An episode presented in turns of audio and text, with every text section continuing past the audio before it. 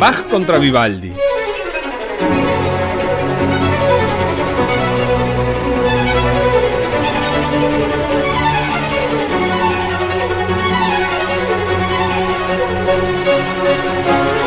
Verdi.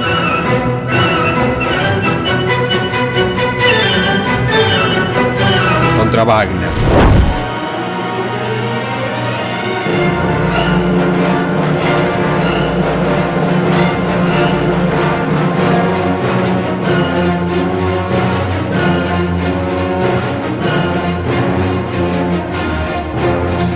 Violín contra el violonchelo.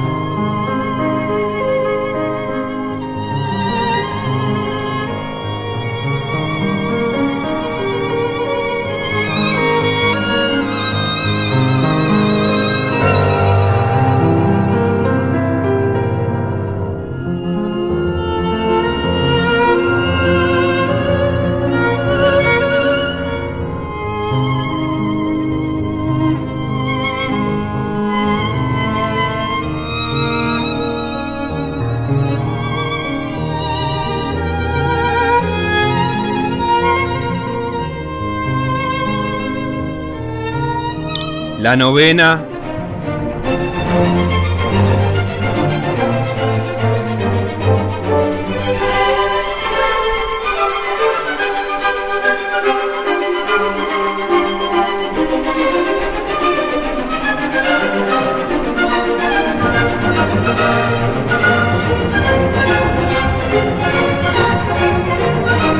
Contra la novena de Mahler.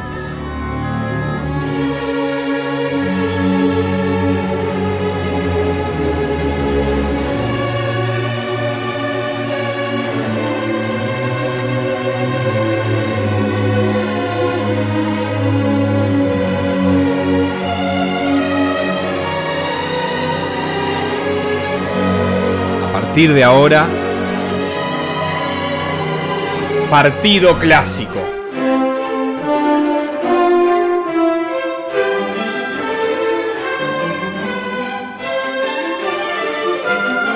...60 minutos de la música más hermosa del mundo.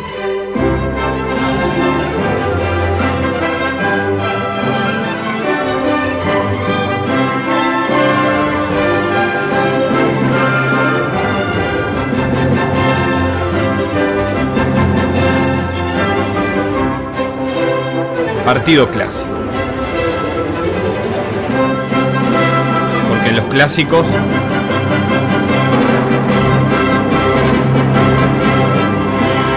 sí hay favoritos.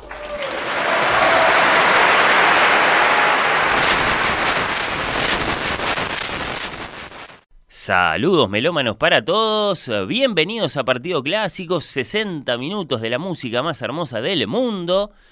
¿Cómo andan? ¿Cómo les va? Es un placer estar acá, escuchar música con ustedes y hoy le hacemos caso a un oyente, Patricio, que nos escribe, nos saluda muy amablemente y celebra esos partidos clásicos en los que no tenemos a dos protagonistas que se enfrentan entre sí, sino a uno solo que se enfrenta consigo mismo.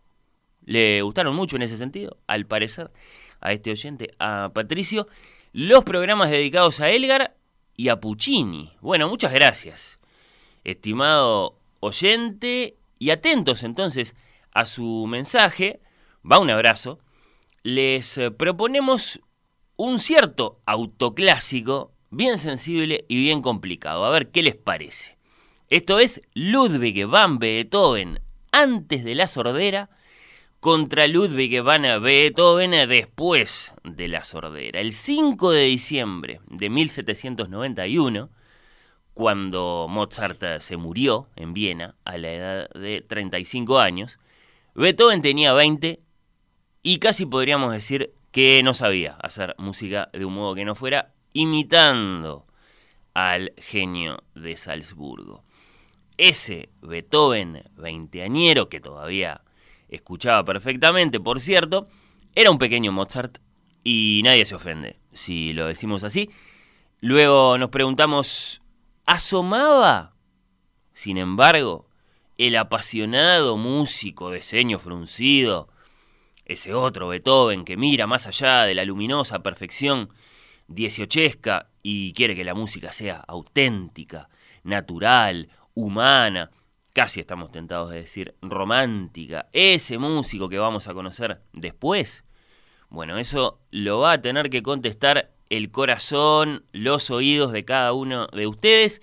Va a mover un Ludwig van Beethoven de 27 años todavía, en perfecto poder de sus facultades físicas, todavía determinantemente influido por la música del siglo XVIII, por Mozart sobresalientemente, sí, pero a partir de este momento un genio del piano que va a llamar la atención de toda Austria, por lo menos como promesa, sino ya redondamente como un compositor de talento. Esta es su sonata para piano número 8 en Do menor, opus 13, sonata patética para la historia por su notable oscuridad y pese a la célebre resistencia de Beethoven a poner título a sus obras, eran sus editores los que estampaban estas inmortales palabras sobre las portadas de sus partituras. La sonata número 8 de Beethoven va a ser para siempre la patética, fechada en 1798 y dedicada a su amigo el príncipe Karl von Lichnowsky, en piano Alfred Brendel.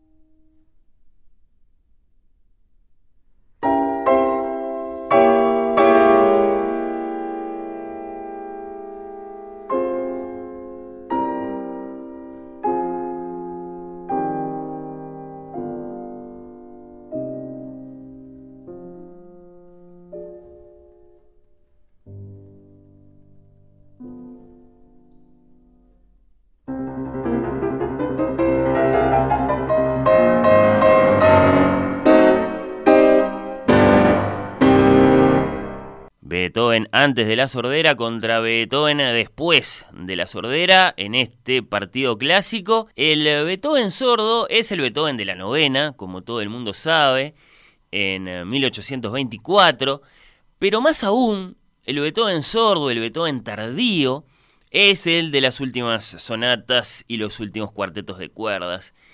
Esa música de la que se ha dicho que inaugura la música moderna. La novena también, pero en tanto que obra festiva, la novena no es la muestra más representativa de ese Beethoven que miraba cara a cara a la muerte. En estas otras obras, estas últimas sonatas para piano, estos últimos cuartetos, Beethoven, que ya no oye y que en todo caso apoya la cabeza en el piano para percibir las vibraciones, es ampliamente, infinitamente imaginativo, rompe con todas las eh, formas preestablecidas, abraza la libertad de escribir, atención, eh, melodías feas, si siente que son auténticas, desdeña el gusto, la comprensión del público, un público que lo fastidia en su afán de que todo sea meramente bello, eso no le gusta nada. Estas obras causaron mucho rechazo en aquella década de 1820 Beethoven sabía que algún día serían aprobadas, aún amadas, estas obras, pero en aquel momento no gustaron nada.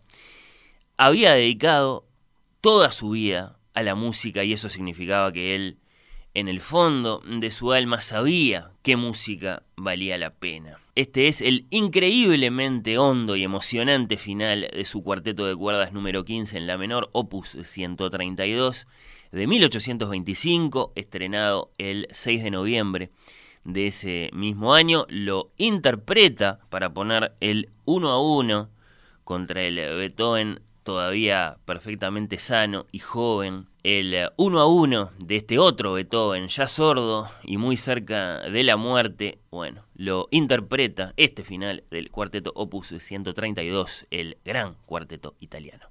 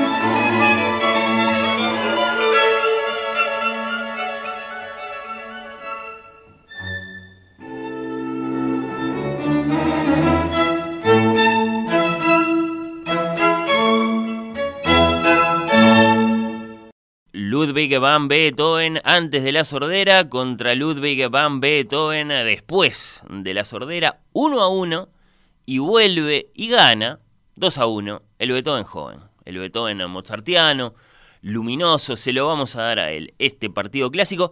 Escuchamos ahora el comienzo de su sinfonía número 1 en Do mayor, opus 21, con dedicatoria dirigida al varón Gottfried van Swieten uno de los primeros mecenas de nuestro amado compositor, nos situamos en algún momento entre 1795 y 1801. El hecho de que no tengamos muy clara la fecha de la composición y publicación de su partitura, eventual estreno de esta obra, es señal de que se trata de una obra suficientemente temprana, como que es del todo anterior a la fama europea de Ludwig van Beethoven, cuando de pronto, bueno, podemos empezar a seguir sus pasos con muchísimo detalle. Reitero, vamos a oír no la novena, no la séptima, no la pastoral, no la quinta, no la heroica tampoco su sinfonía número 3, sino la primera, la primerísima sinfonía